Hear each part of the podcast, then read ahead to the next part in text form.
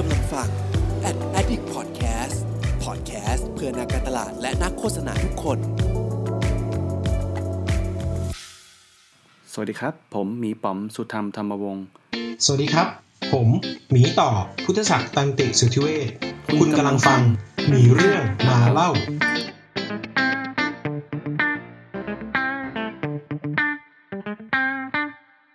สวัสดีครับ กลับมากันอีกครั้งหนึ่งกับทูแบทอ k มีเรื่องมาเล่านะครับ กับผมป๋อมสุธรรมธรรมวงศ์นะ หรือว่าในรายการผมก็จะเรียกตัวเองว่าเป็นหมีป๋อมนะแล้วก็อีกคนหนึงก็คือหมีต่อนะครับ ซึ่งเดี๋ยวอาทิตย์ต่อๆไปเนี่ยเดี๋ยวเราจะได้กลับมาคุยกับพี่ต่อกันอีกครั้งหนึ่งนะตอนนี้พี่ต่อกำลังเตรียมเนื้อหาที่เข้มข้นมาก แล้วก็เนื้อหาเนี่ยน่าสนใจมากมีเรื่องของแอบผมแอบเลยไว้ว่ามีเรื่องของ machine learning ด้วยนะอันนี้ก็เดี๋ยวเรากำลังกำลังเตรียมเนื้อหากันอยู่นะครับเพราะว่าเนื้อหาก็เข้มข้นมากๆ สำหรับผมแล้วก็ยังเป็นคนที่ถือตัวเนื้อหาหลักๆ ก็คือเป็นฝั่งที่เป็น UX นะครับ แล้วก็วันนี้ก็จะมีการถ่ายทอดเนื้อหาในฝั่งที่เป็น UX เหมือนกันแล้วก็มีเนื้อหาอื่น ๆ ด้วย เช่นเรื่องของมุมมองจากพี่ต้องเนะซึ่งพี่ต้องตอนนี้ก็เป็นหนึ่งในผู้บริหารของบริษัท f o r d i g i t Thailand เนี่ยแหละเนาะแล้วก็เราจะมาคุยกันว่าเออมีมี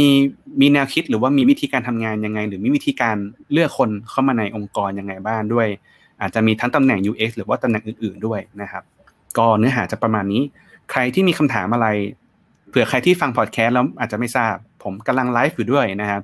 ใครที่มีคำถามอะไรตอนที่ขณะไลฟ์อยู่ ก็สามารถที่จะส่งคำถามเข้ามาได้ แล้วผมก็จะหยิบคำถามนั้นนะเอามาพูดในพอดแคสต์ด้วย เพื่อจะได้เป็นประโยชน์ต่อผู้ฟังคนอื่นด้วยนะครับ ตอนนี้มีผู้ฟังมีผู้ดูไลฟ์อยู่ตอนนี้ 15 คนแล้วนะครับ ก็ขอบคุณมากครับที่เข้ามาทั้ง 15 คนนะครับ โอเคเลยก็ ก่อนอื่นเลยก็ยินดีต้อนรับพี่ต้องอย่างเป็นทางการนะครับ สวัสดีครับ เย้ปรบมือต้อนรับพี่ต้องสวัสดีครับสวัสดีครับพี่ต้องก็เอ่อเพื่อเป็นการไม่เสียเวลาผมรบกวนพี่ต้องแนะนำตัวหน่อยครับว่าตอนนี้พี่ต้องเอ่อทำอะไรอยู่นะ ผมไม่ต้องเอ่ยชื่อแล้วกันเอาเป็นว่าพี่ต้องทำอะไรอะไรอยู่เลยก็ได้ครับมีอะไรบ้างตอนนี้ ก็ตอนนี้ก็เป็นอ่า COO นะครับ ของบริษัท f o r d i g i t Thailand ซึ่งบริษัท f o r d i g i t ของเราเนี่ยก็จะเป็นเรื่องของเกี่ยวทำเกี่ยวกับเรื่องของอ่า customer experience consultant ไปจนถึง implementation อืมก็ประมาณนี้ครับ กับอืมอีกหนึ่งครับท็อปก็คือเป็นคุณพ่อมือใหม่ น้องกี่เดือนแล้วนะครับ ตอนนี้สี่เดือนครึ่งครับ โอ้จำได้ว่าตอนนั้นเจอพี่เอ่อเจอพี่ต้องที่งาน Tech Source แล้วก็พี่อ่าต้องใช่แจ้งว่า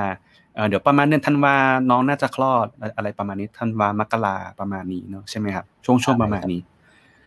ครับ ก็ยินดีกับคุณพ่อมือใหม่ด้วยนะครับ ในคลิปเลย โอเคครับ ก็เอ่อเพื่อเป็นการรีเลทกับผู้ฟังเนอะบางบางทีผู้ฟังเนี่ยหลาย ๆ ครั้งเนี่ยอาจจะมีคำถามว่าเอ้ยตอนนี้ฉันอยู่ใน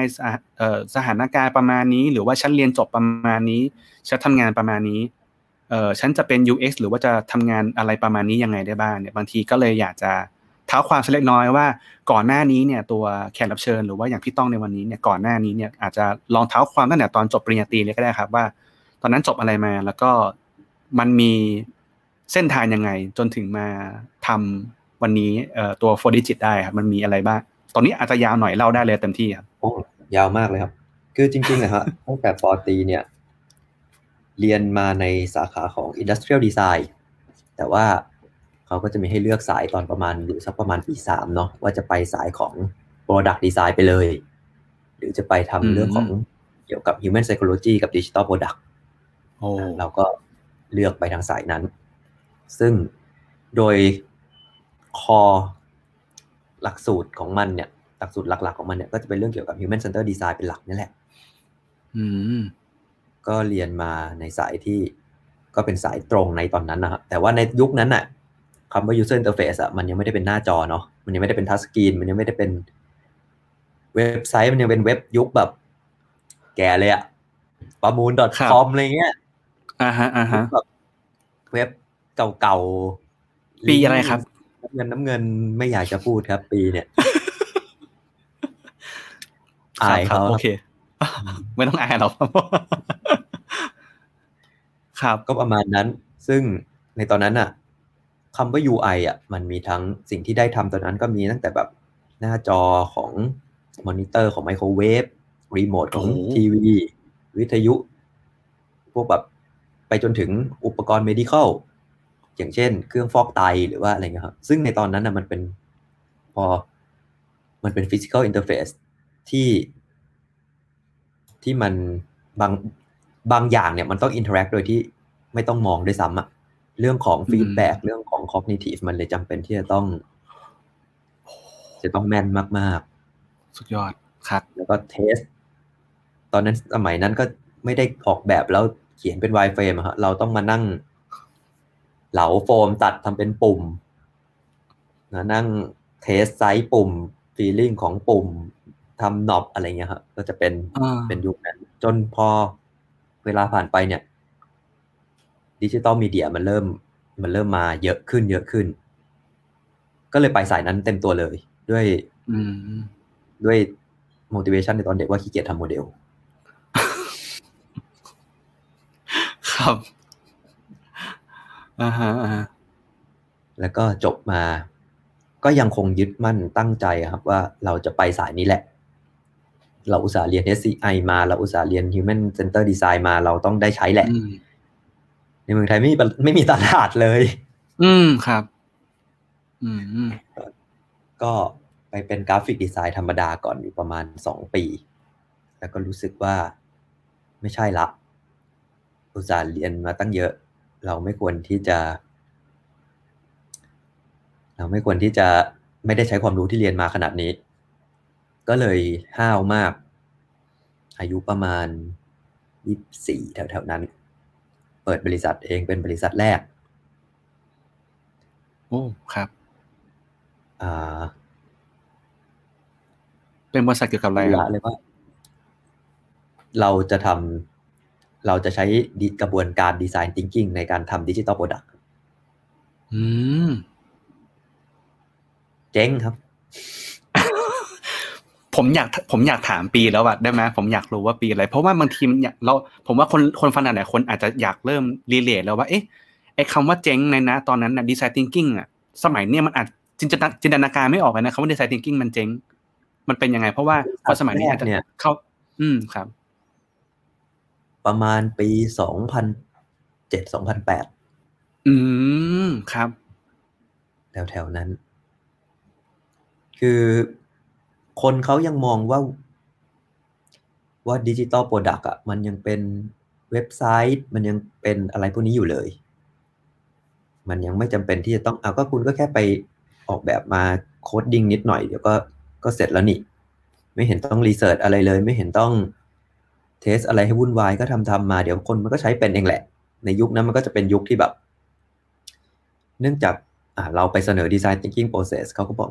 ทำไมทำ ต้องใช้เวลาเยอะจังทำไมพิธีรีตองเยอะจังไปให้เว็บ web designer ทำ webmaster คนเดียวจบดีกว่า เออใช่ตอนตอนก่อนมีตำแหน่ง webmaster จำได้ก่อนนี้เป็นตำแหน่ง webmaster แล้วก็อ่าฮะก็เราก็เลยต้อง ก็ตอนสมัยนั้นก็ยังโชคดีที่ยังมีอาจงอาจารย์มีอะไรพวกเนี้ยครับคอนเนคชั่นเก่าๆของเขาก็ให้เขาช่วยฟีดงานที่เป็นพวกงานประเภท อ่าเป็น physical interface ในยุคนั้นนะครับ ยุคยุคอืม pre pre iPod อะมก่อนที่จะมี iPod ยุคนั้นเราก็อะโอเค พอจะ พอจะได้มีงานที่เลี้ยงตัวมาได้สักพักหนึ่ง แล้วก็ผ่านมาอีกสักพักหนึ่งก็เริ่ม พอตลาดมันเริ่ม มันเริ่มโตละ เราก็เริ่มที่จะ settle ได้ก็มีบริษัทที่สองที่อะพอสามารถใช้คำว่า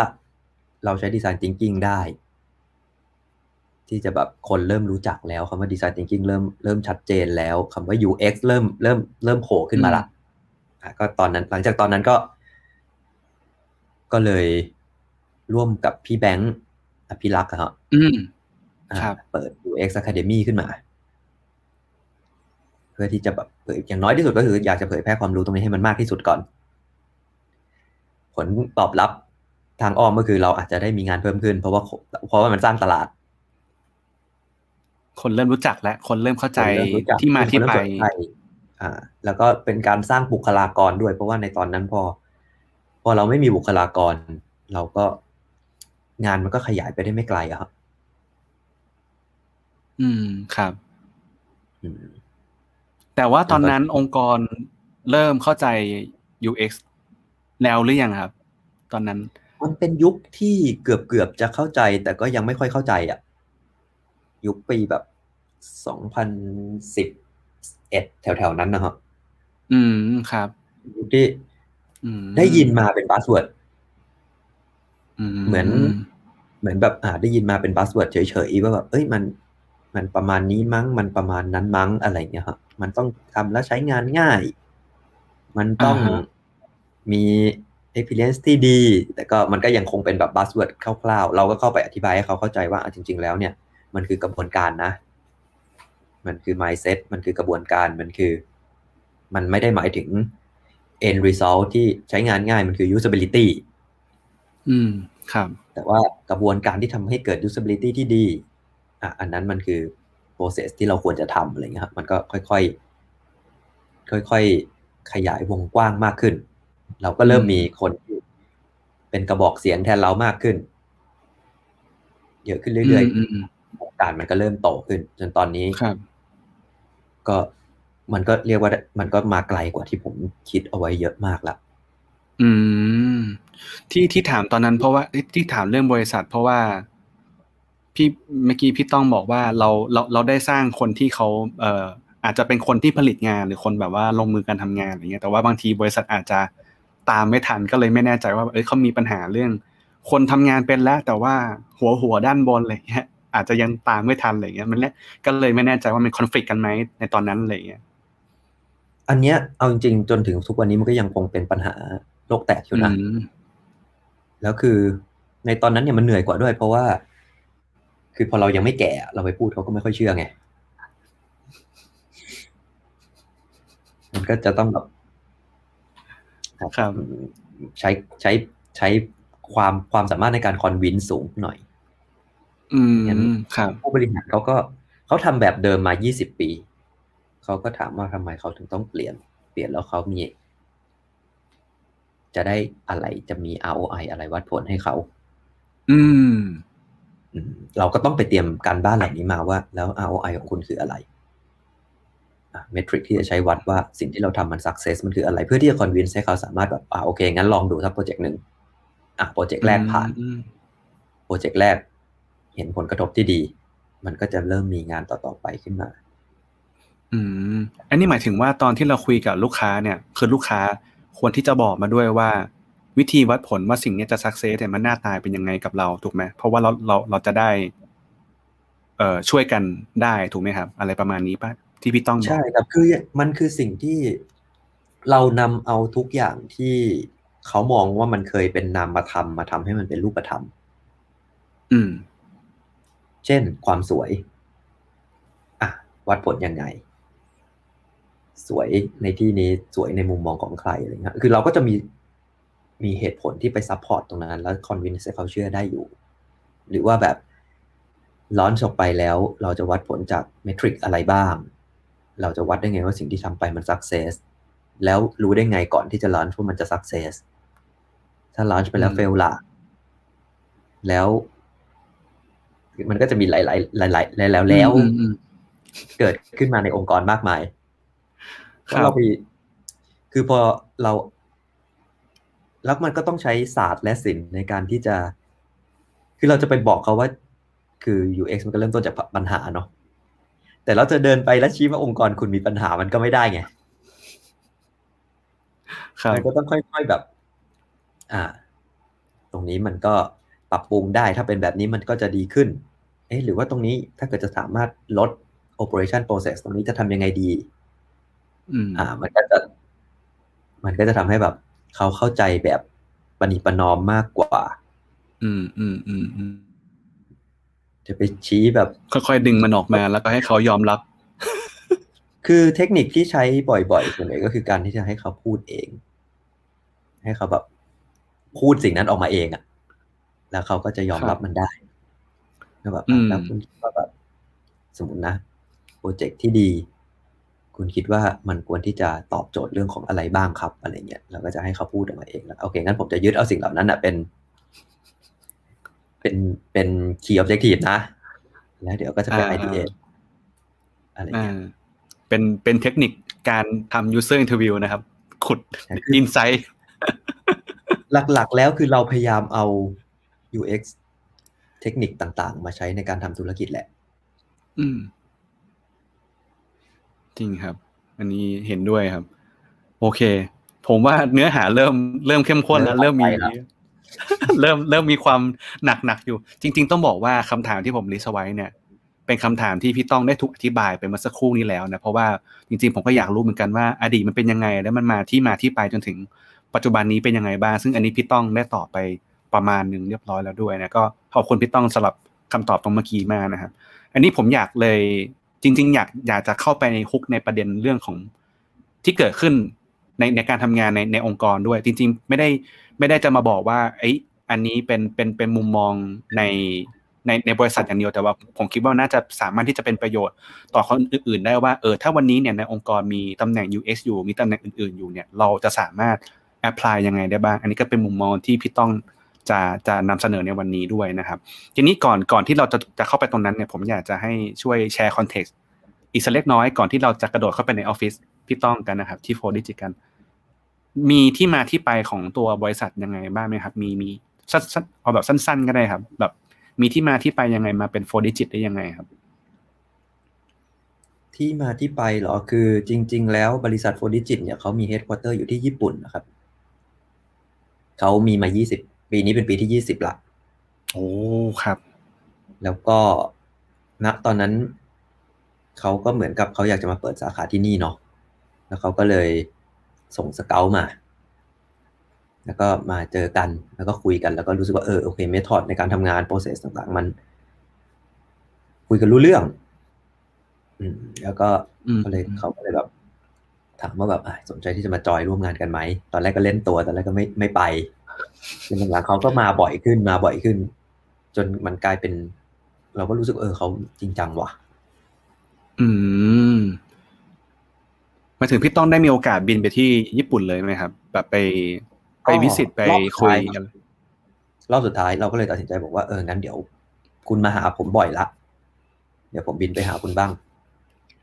อืม คือ แล้วก็เลยโอเคเขามันก็สร้างบอนดิ้งเกิด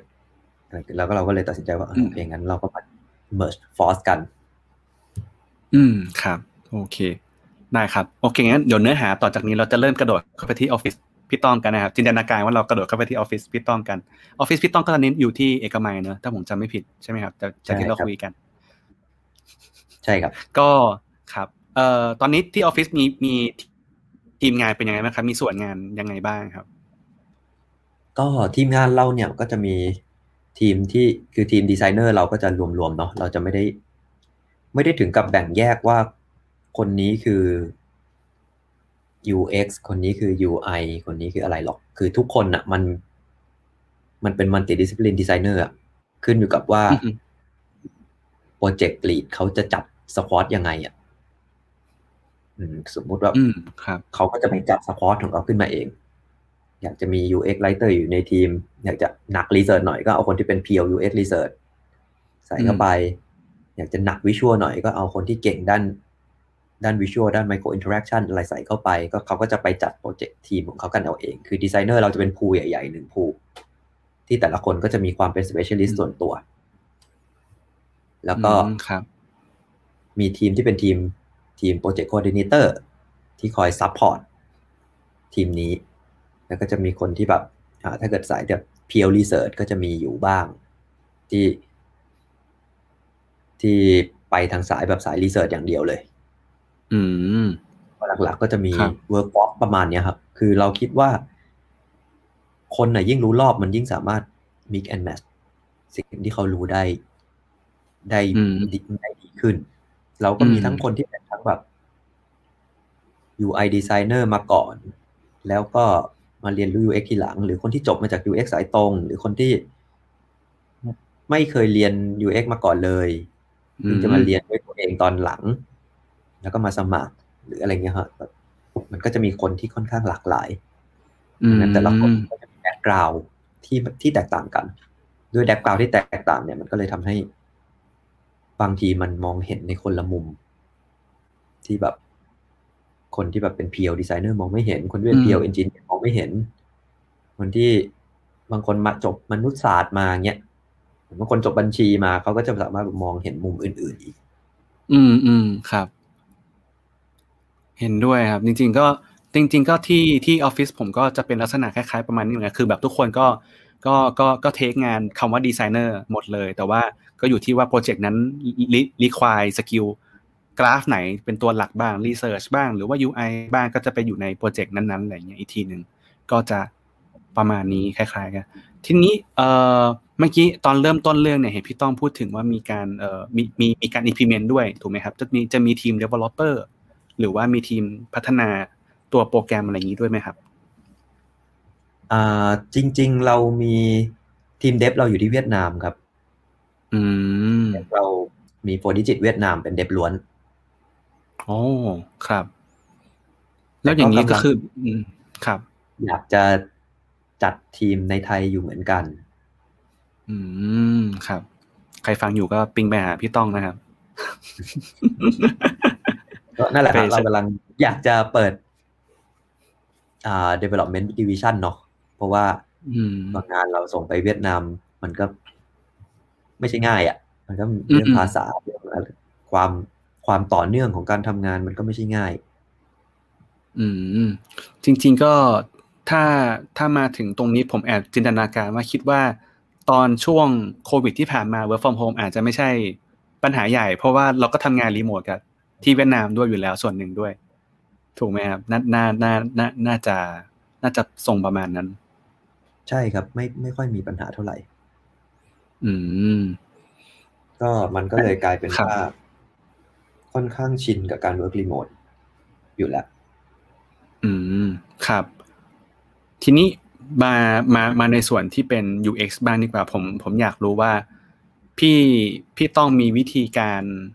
คือคือตอนนี้เนี่ยเราเราอาจจะเห็นในคอมมูนิตี้หลาย ๆ คนเนี่ยอาจจะเริ่มอยากที่จะมีบางคนอยากย้ายสายงาน อาจจะเป็น Visual Designer Graphic Designer หรือว่า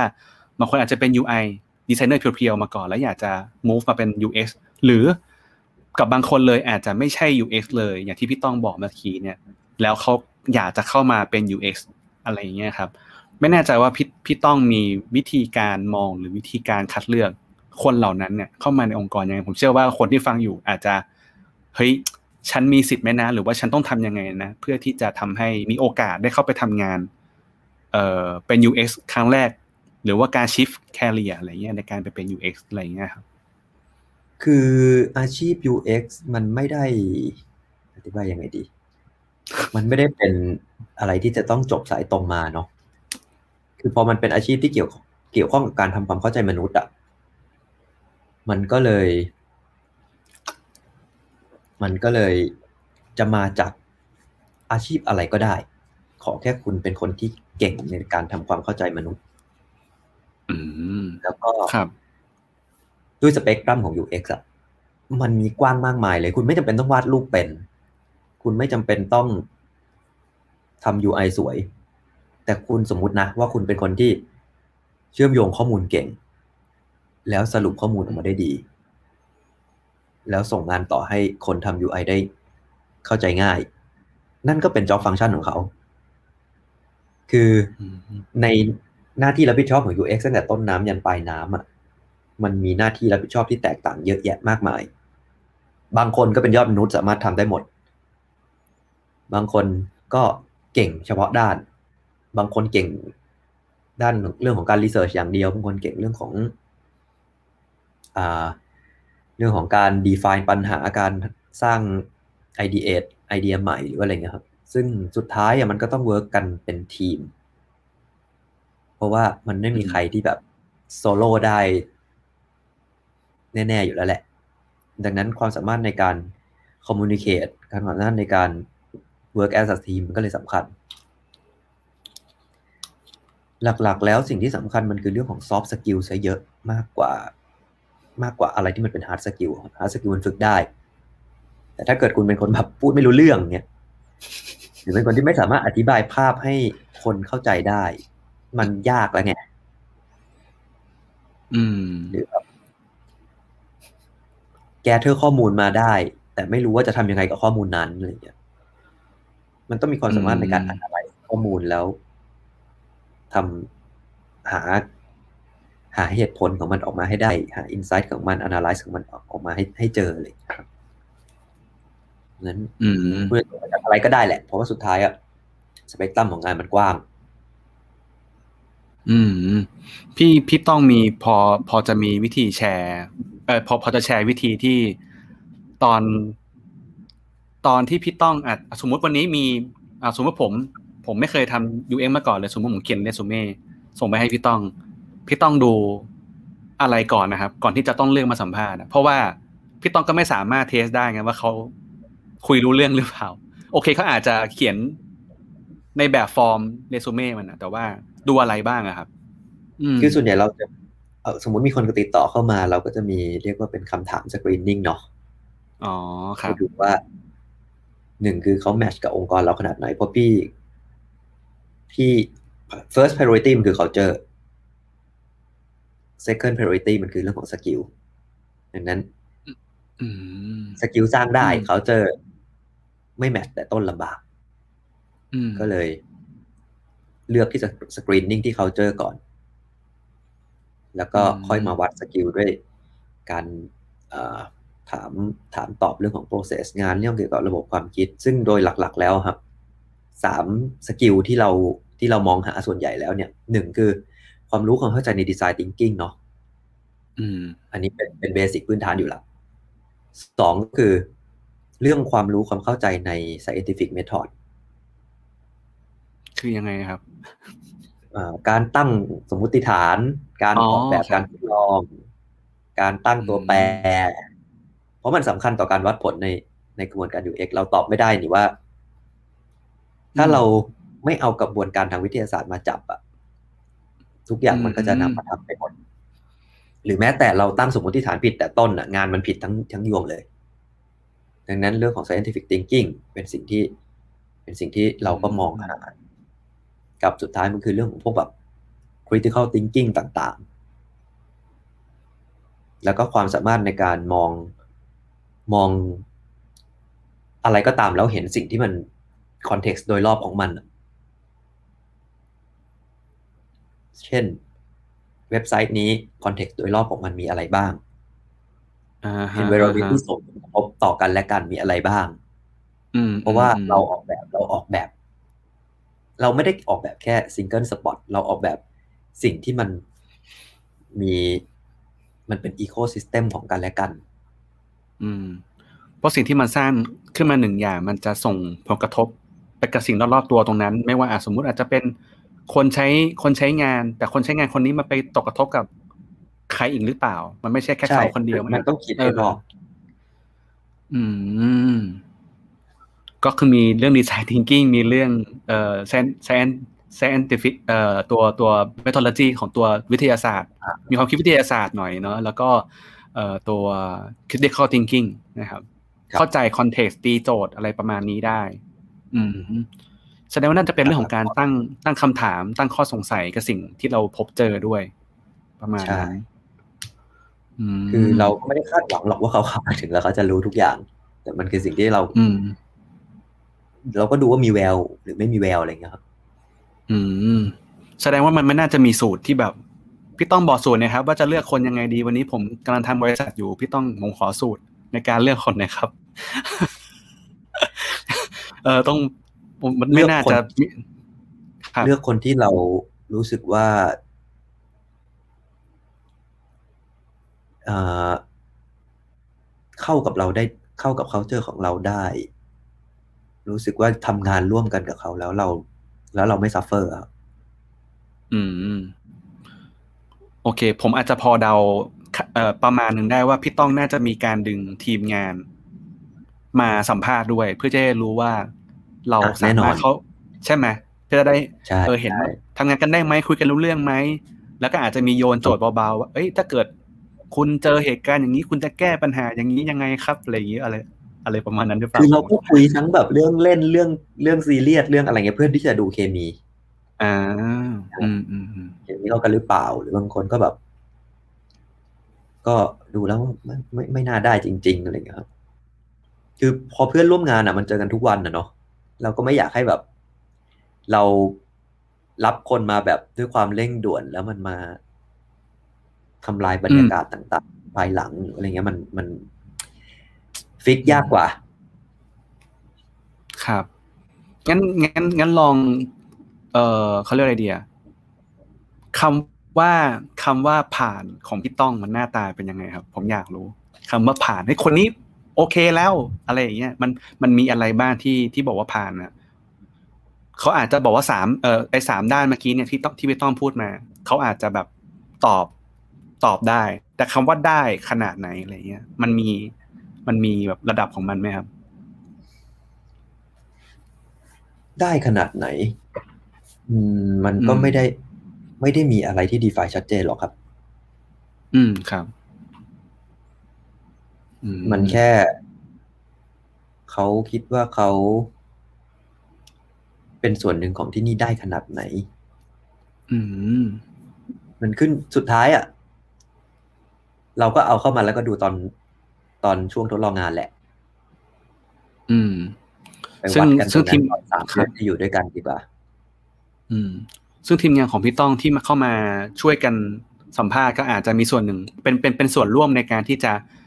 แสดงความคิดเห็นว่าคนนี้ควรจะได้หรือไม่ได้ด้วยเป็นส่วนใหญ่เลยแหละ เป็นส่วนใหญ่เพราะก็เขา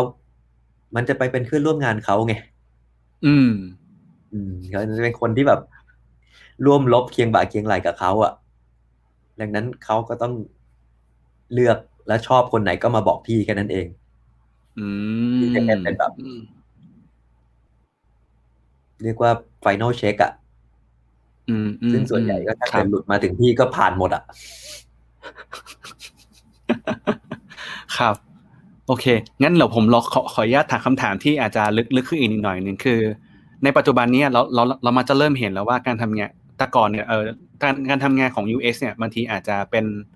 ลักษณะที่ไม่ได้มีเลเวลที่ชัดเจนมากนักละกันในในสมัยก่อนนี่ยไอ้ที่ผมผมผมคาดเดานะ จากที่เห็นอย่างเงี้ยแต่ว่าณตอนนี้เนี่ยมันเริ่มมีเขาเรียกว่าชั่วโมงบินการสะสมความรู้หรือว่าเริ่มมีแคเรียพาที่มันชัดเจนมากขึ้น อาจจะมีเรื่องของเลเวลที่เข้ามาทำให้เอ่อตัวพนักงานเองอาจจะเริ่มมองเห็นเอ่อโกของตัวเองที่ชัดเจนมากขึ้น ตรงนี้พี่ต้องอาจจะสามารถพูดรวมๆได้เลยนะครับว่าใน ในสถานการณ์อาจจะเขาเรียกว่าในไทยเอง หรือว่าในองค์กรไทยเอง หรือว่าในสเกลบริษัท ประมาณนี้เนี่ยถ้าเกิดลองเปรียบเทียบกันแล้วเนี่ยในมุมมองพี่ต้องอะครับคิดว่าแต่ละเลเวลของ UX เองเนี่ยมันมันน่าจะต้องรับผิดชอบหรือว่าสามารถทำงาน เข้าใจอะไรทำอะไรยังไงได้บ้าง อาจจะเป็นแบบโอเคเป็นเป็นแบบเด็กจบใหม่ entry level แล้วก็เริ่มมาเป็น senior level แล้วก็ lead เอาประมาณสามสามด้านนี้ก็ได้ครับคร่าวๆสามสามระดับนี้ก็ได้ครับ สำหรับเด็กจบใหม่ พี่ไม่ได้หวังอะไรมากเท่าไหร่หรอก ขอแค่เขาสามารถทำงานที่เขาที่เราแอสไซน์เขาไป แล้วด้วยการช่วยเหลือจากรุ่นพี่หรืออะไรเงี้ยแล้วเขาสามารถทำงานมันผ่านได้ อีกอันหนึงคือเขาสามารถที่จะแพลนงานของเขาอะล่วงหน้าได้ประมาณสามวันล่วงหน้าอืมอันนี้คือ qualification ของจูเนียอืมกระเถิบขึ้นครัมาบเป็น middle level คล้ายๆกัน แค่คุณต้องสามารถที่จะทำงาน ออกมาจนจบ งานที่ได้รับแอสไซน์ไปอะทำได้จบโดยที่ได้รับไกด์แดนเล็กน้อย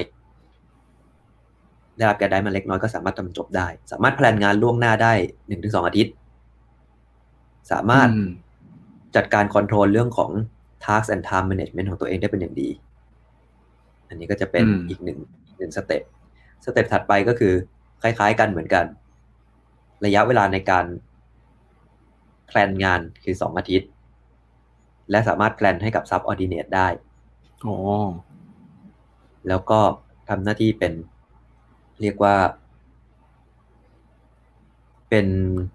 control เรื่องของทั้งคุณ i t y ได้ ให้ consult กับลูกค้าได้อะไรอย่างเงี้ยครับแล้วก็ถัดจากนั้นเนี่ยมันจะเป็นสองสายละ สายที่เป็น team leader กับสายที่เป็น specialist สายที่เป็น team leader คืออินวอ e เกี่ยวกับคน เป็นคนที่คอย support น้องๆในทีมทำยังไงที่จะดึงศักยภาพของเด็กในทีมออกมาให้ได้มากที่สุด ทั้งเรื่องของ people development ทั้งเรื่องของงานเลือกเป็นแบบเหมือนเป็น เหมือนเป็นครูใหญ่ในในในทีมในทีมนั้นเพื่อที่จะดึงศักยภาพของทุกคนออกมา ส่วนอีกคนหนึ่งเนี่ยที่เป็นสายของ specialist เนี่ย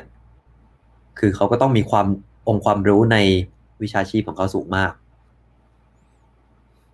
เรียกว่าเป็นพอเป็นวิเดียอืมอืแล้วมก็อืมเป็นคนที่คอยจัดการงานที่ยากที่สุดของออฟฟิศเป็นเหมือน เป็นกระบี่มือหนึ่ง แต่ไม่ต้องไปมัน manage ทีมนะอ่าเป็นแบอ่าบอ่าอ่าหมาป่าเดียวดายก็ได้อะ งานยากแค่ไหนอ่าฮะทำได้หมด ไม่ต้อง manage ทีมอ๋ออยู่คนอ่าเดียวอ่าแต่เป็นสาย specialist ไปเลย ก็อ๋อเราก็จะแบ่งออกเป็นแบบนี้อืม ครับ ทีนี้ทีนี้ขอ plus อีกสักนิดนึง อีกนิดนึงว่า เนื่องจากเมื่อกี้ที่ผมโยงเรื่องไปแล้วว่าเฮ้ยปัจจุบันเนี่ยมันมีคนที่แบบว่าจะ shift career หรือว่าจะเปลี่ยนสายงาน เยอะมากเลยบางทีเนี่ย คนที่เปลี่ยนสายงานเนี่ยมันไม่ใช่ มันไม่ใช่เด็กจบใหม่อะมันเป็นคนที่เปลี่ยนสายงานที่อาจจะอายุเยอะแล้วสามสิบแล้วสามสิบอัพหรือบางทีอาจจะมากกว่านั้นด้วยอะไรอย่างเงี้ยครับ พี่ต้องคิดว่ามีอะไรที่คิดว่า น่าจะบอกคนกับกลุ่มชิฟแคเรียไหมครับ แบบคำแนะนำหรือว่าวิธีการหรือความตั้งใจอะไรก็แล้วแต่อะไรเงี้ยมีมีวิธีการมีมีมีอะไรอยากจะแนะนำตรงนั้นไหมครับคนคนกลุ่มนี้อะไรเงี้ยครับ อืม shift career เหรอครับ จริง ๆ ก็ ผมว่าก็ไม่ได้ มันก็ไม่ได้เป็นอะไรที่น่ากลัวเนาะ เพราะว่าสุดท้ายอะองค์ความรู้ของคุณมันสามารถที่จะเอามาใช้งานในด้านของ UX ได้อยู่แล้ว ยิ่งคุณรู้เยอะ ยิ่งคุณรู้มาก สุดท้ายมันคือ มันคือการ mix and match อืม past experience นะครับ อืมอืมอืมเราเอา framework ที่มันเป็นกระบวนการการทำงานของ UX process เข้าไปจับสักหน่อยเดียว มันก็เป็นอืมก็มีคนที่อยู่ในทีมที่เขาแบบ shift shift อ่า career จาก architect อืมมาทำงานด้านนี้ เราก็แค่ปรับหัวสมองเขาให้นิดหน่อยอะว่า อะ ด้วยวิธีการทำงานของ architect เพราะว่า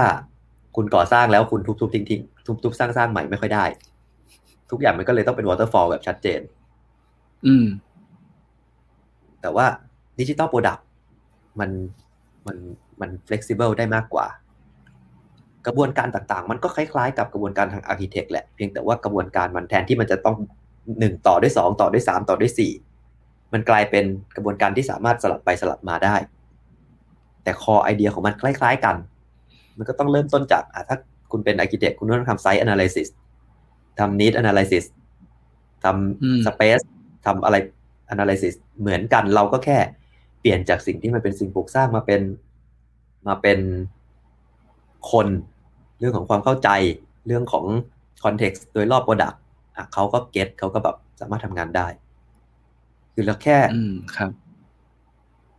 หา เรียกว่า analogy ให้ที่ถูกต้องให้เขาอะเดี๋ยวเขาก็จะ mix and match อืม ขึ้นมาได้เองอืมอืมจริงๆมันก็คือการเอาประสบการณ์เดิมมาเหมือนมาจัดใส่กล่องใหม่ กล่องที่เรียกว่าใช่ UX นะเพื่อเพื่อทำให้มันเฮ้ยเนี่ยแหละนี่คือกล่อง UX แต่ว่าโอเคลองลองดูว่าสิ่งที่เรามีชิ้นส่วนที่เรามีเนี่ย มันจัดใส่กล่องแล้ว หน้าตาของคำว่า UX มันจะเป็นแบบไหน แล้วก็ลองเริ่มเริ่มเริ่มสมัครงานหรือว่าเริ่มผลิตงานดูอะไรอย่างเงี้ยเนอะนะครับ เพราะจริง ๆ กระบวนการ UX มันก็ไม่ได้เป็น เรียกว่า กระบวนการของการทำ UX อะฮะมันก็ไม่ได้ไม่ได้ไม่ได้ตายตัวเนาะอืม มันมันขึ้นอยู่ขึ้นอยู่กับสถานการณ์สถานการณ์ครับนั้นด้วยความที่ว่ามันขึ้นอยู่กับสถานการณ์ ไม่ว่าจะเป็นเรื่องของ budget constraint เรื่องของ time เรื่องของอะไร เราแค่หยิบ สิ่งที่ดีที่สุดสำหรับสถานการณ์นั้นๆขึ้นมา ครับ คือวันเนี้ยดังนั้นผมอะครับครับโทษทีครับต่อเลยครับอะครับดังนั้นมันก็เลยเป็นอะไรที่คนที่จะเข้ามาทำงานตรงนี้ได้มันต้องมันต้อง flexible แหละ อืมเออน่าสนใจ ผมว่าสิ่งนี้น่าจะต้องเป็นสิ่งที่ หลายๆคนต้องเริ่มดูแล้วว่าสไตล์การทำงานของเราเนี่ย มันยืดหยุ่นหรือว่า flexible ขนาดไหนนะ เพราะว่า มันมีเกิดการเปลี่ยนแปลงบ่อยมากจากประสบการณ์ผมแล้วเนี่ยไอ้ product เนี่ยการทำงาน product หรือการทำงาน UX เนี่ยมันจะมีอะไรบางอย่าง unplanned อยู่เมื่ออยู่บ้างเหมือนกันเพราะฉะนั้นนะผมว่าความว่ายืดหยุ่นเนี่ย อาจจะต้องพร้อมรับมือกับสิ่งนี้ด้วยเมื่อกี้ผมผมที่ผมกำลังจะขาดคือผมอะเพิ่งวันนี้ผมมามี onboarding ให้กับพนักงานใหม่ในในในบริษัท แล้วก็เออซึ่ง session ผมเนี่ยมันจะเป็นการเล่าเรื่อง เอ่อ UX ว่ามันทำงานยังไงบ้างในกับองค์กรอะไรเงี้ยแล้วคำถามคำถามก็จะแบบเยอะมากเลย ซึ่งคำถามส่วนใหญ่ที่เวลาผมตอบอะมันจะกลายเป็นว่า depends on หมดเลย ก็คือแบบว่าอย่างที่พี่ต้องพูดเมื่อกี้คือมันแบบว่าขึ้นอยู่กับโจทย์ขึ้นอยู่กับสถานการณ์จริงๆ มันมันไม่ได้แบบ โอเค มันอาจจะมีเขาเรียกว่า methodology ของมันที่พร้อมที่ที่จะรองรับตรงนั้นอยู่ แต่ว่าก็ก็ต้องมีความยืดหยุ่นในการที่จะ หมุนเวียนเปลี่ยนท่ากระบวนการอะไรบางอย่าง เพื่อให้ได้คำตอบเหมือนกันโปรเจกต์นี้เราอาจจะต้องใช้วิธีนี้แต่โปรเจกต์หน้าเราใช้วิธีเดิมอาจจะอาจจะไม่ได้แล้วเลยก็ต้องก็ต้องปรับตัวไปตามโจทย์นะครับ โอเคเลย ทีนี้คำถามตรงนี้เริ่มอาจจะเริ่มเบาลงแล้วนะครับ เริ่มเบาลงจะได้ไม่ไม่หนักมากเกินไป อยากรู้ต่อครับว่า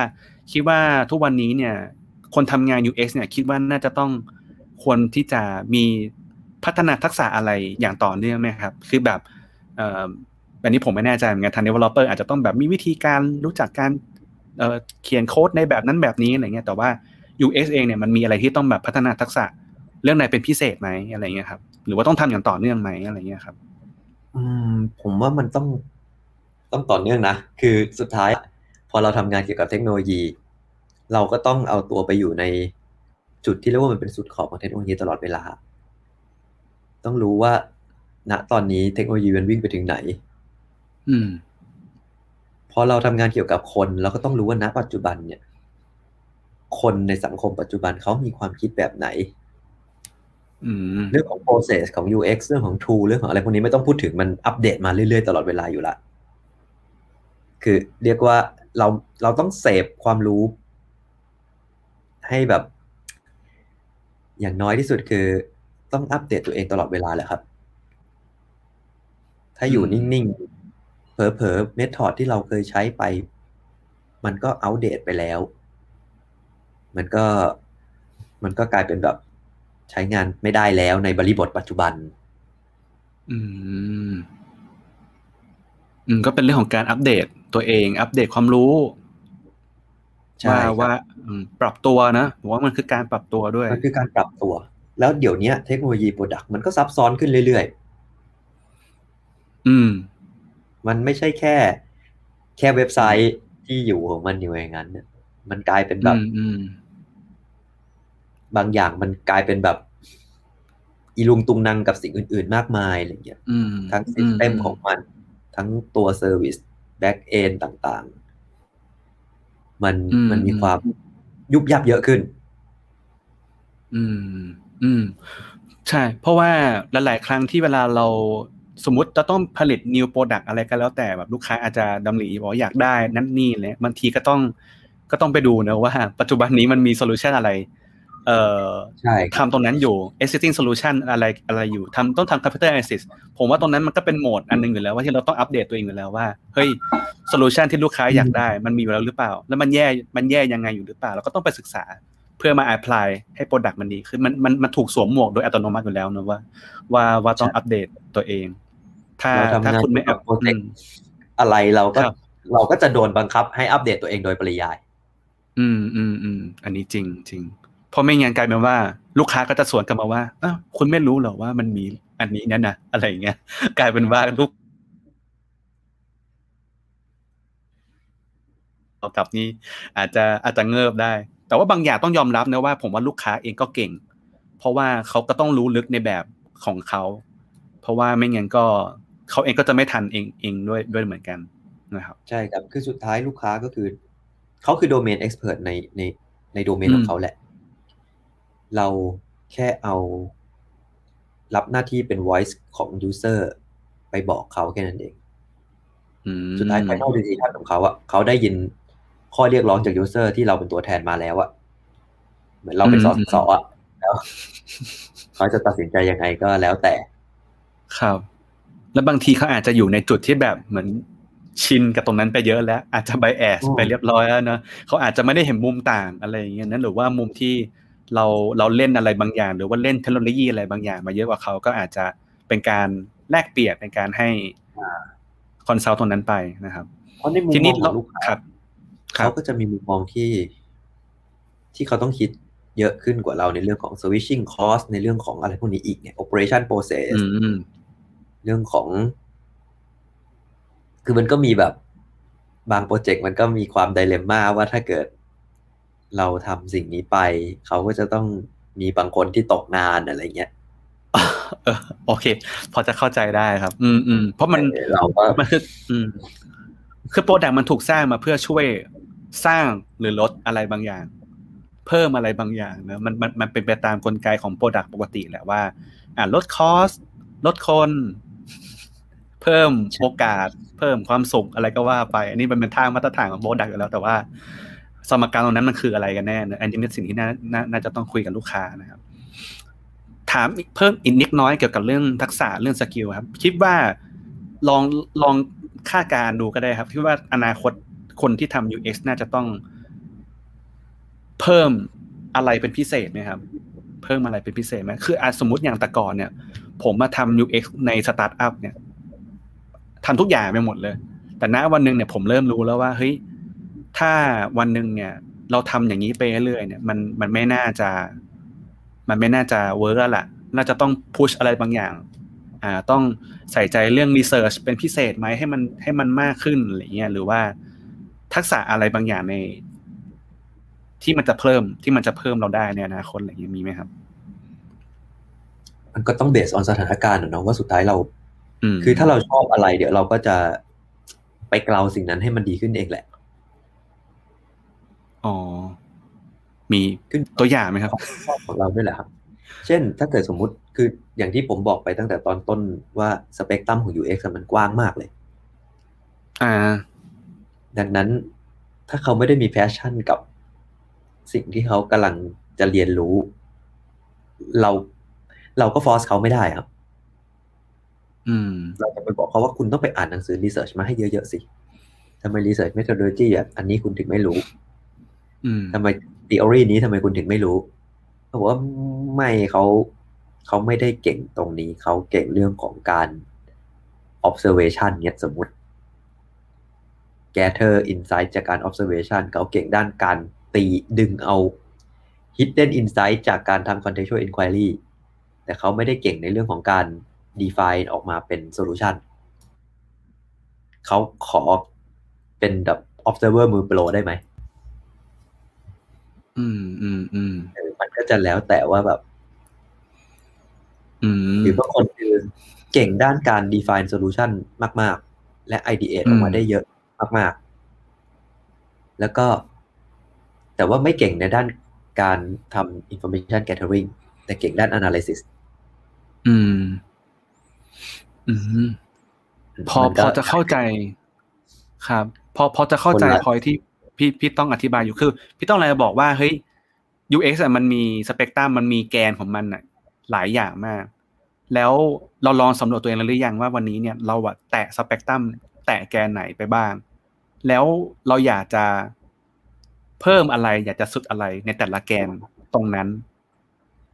อะไรประมาณนี้เนอะพี่ต้องเนอะน่าจะประมาณนี้ ใช่ครับประมาณนั้นอืมอืมอืมอืมอืมอืม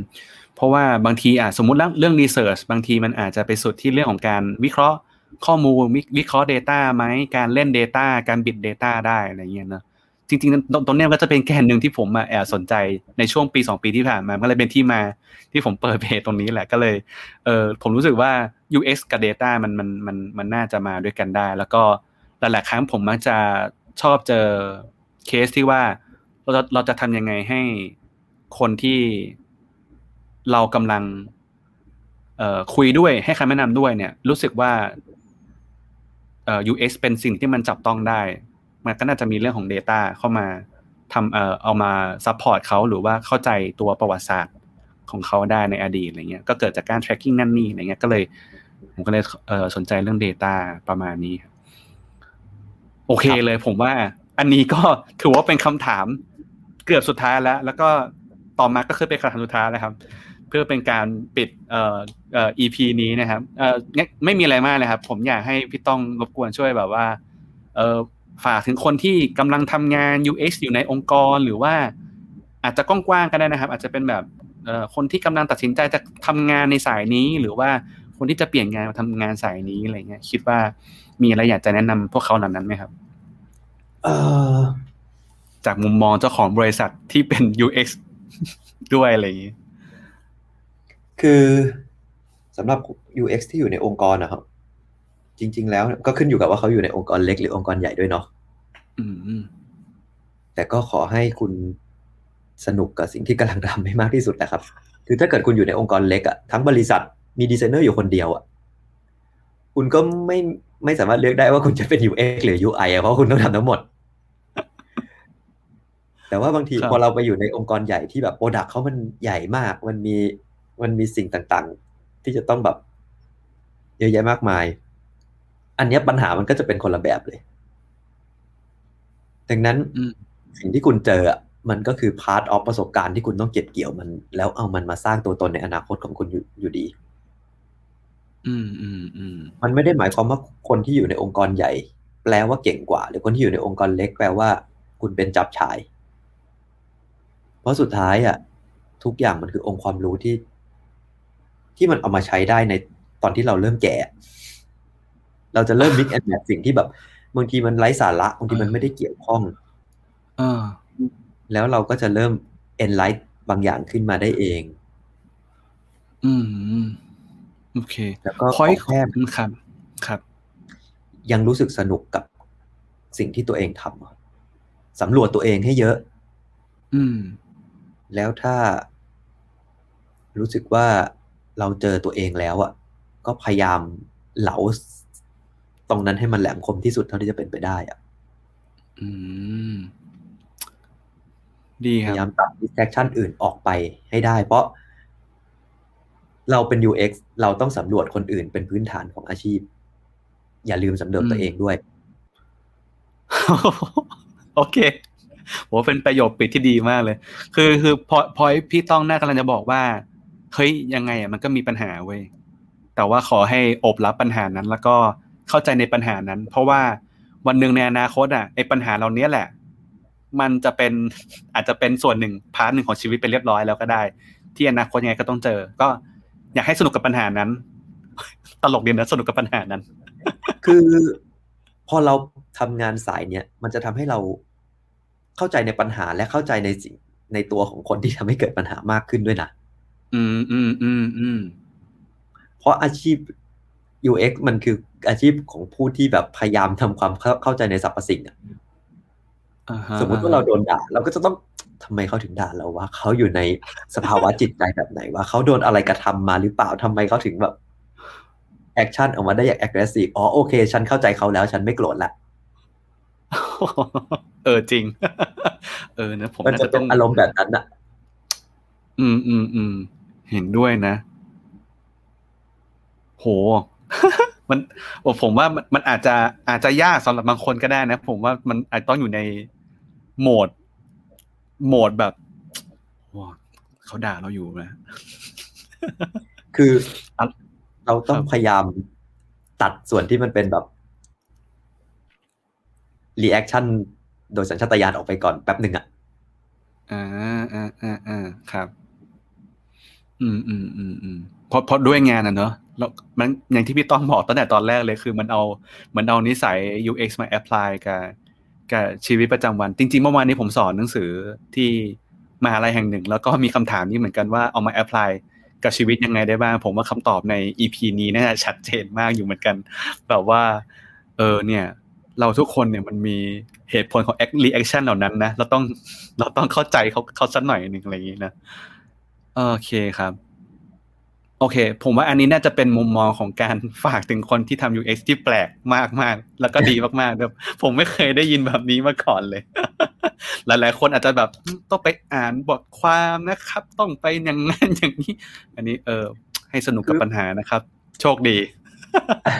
อ่านบทความมันต้องมันต้องอ่านอยู่แล้วอะฮะคุณเออเออก็เจอจริงทำโปรเจกต์ใหม่ลูกค้าให้ไปรีเสิร์ชจำติงก็ต้องคำอะมันเป็นสิ่งที่เราหลีกเลี่ยงไม่ได้อยู่แล้ว ครับ โอเคงั้นผมว่า EP นี้น่าจะประมาณนี้นะ ก็ขอบคุณเอ่อทุกคนที่เข้ามาฟังนะ ผมเห็นตัวเลขน่าจะอยู่ที่ช่วงประมาณสิบต้นๆประมาณนี้นะครับที่เข้ามาชมกันนะก็ขอบคุณทุกคนที่เข้ามาฟังมาก ๆนะครับหวังว่า EP นี้จะได้ประโยชน์กับทุกๆคนเนาะเดี๋ยว เดี๋ยวตอนที่ผมเอ่อปิดจบเอ่อพอดแคสต์เดี๋ยวพี่ต้องอยู่รอแป๊บนึงก่อนนะครับ เดี๋ยวรอคุยกันสักเล็กน้อยเนาะโอเคก็ได้ครับครับ แล้วก็เอ่อสำหรับคนที่ฟังอยู่นะครับ ถ้าใครถ้าใครฟังเอ่อ EP นี้เป็น EP แรก เรายังมี EP ก่อนหน้านี้อีกหลาย EP เลย ที่เราพูดถึงเรื่องของ UX แล้วก็พูดถึงพูดถึงเรื่องของ Data ด้วยเนาะเราก็มีแขกรับเชิญหลายๆคนที่เราได้มาชวนคุยด้วย แล้วก็รวมถึงตัวที่ผมกับพี่ต่อนั่งคุยกันความเชื่อมโยงระหว่าง UX กับ Data เอ่อในการทำงานไม่ว่าจะเป็นตัวการทำงาน Product การทำงานใน culture ในองค์กรอะไรก็แล้วแต่เนอะที่เราอยากจะนำเสนอ เพื่อให้ทุกคนเนี่ยสามารถนำไปแอพพลายแล้วก็เป็นประโยชน์ต่อผู้ฟังเอ่อ ที่สามารถเอาไปนำไปใช้ได้จริงเนาะแล้วก็เรายังมีช่องทางต่างๆ ในการติดตามเนะไม่ว่าจะเป็น facebook.com/2bearstalk นะครับ เลข 2 b a r s t l k นะครับ หรือว่าค้นหาในพอดแคสต์ Spotify พิมพ์ว่ามีเรื่องมาเล่าเป็นภาษาไทยได้เลยนะครับ แล้วก็เราอยู่ในเอ่อ partnership กับตัวเอ่อ partner เอ่อพอดแคสต์กับ Addict Podcast นะครับที่เอ่อเราพึ่งพากับทาง Addict Podcast อยู่ในการเอ่อนำเสนอช่องทางอื่น ๆ กับ Addict Podcast ด้วยนะครับ ก็งั้นวันนี้ก็ขอบคุณพี่ต้องมากนะครับเดี๋ยวเราคุยกันต่อ สวัสดีครับ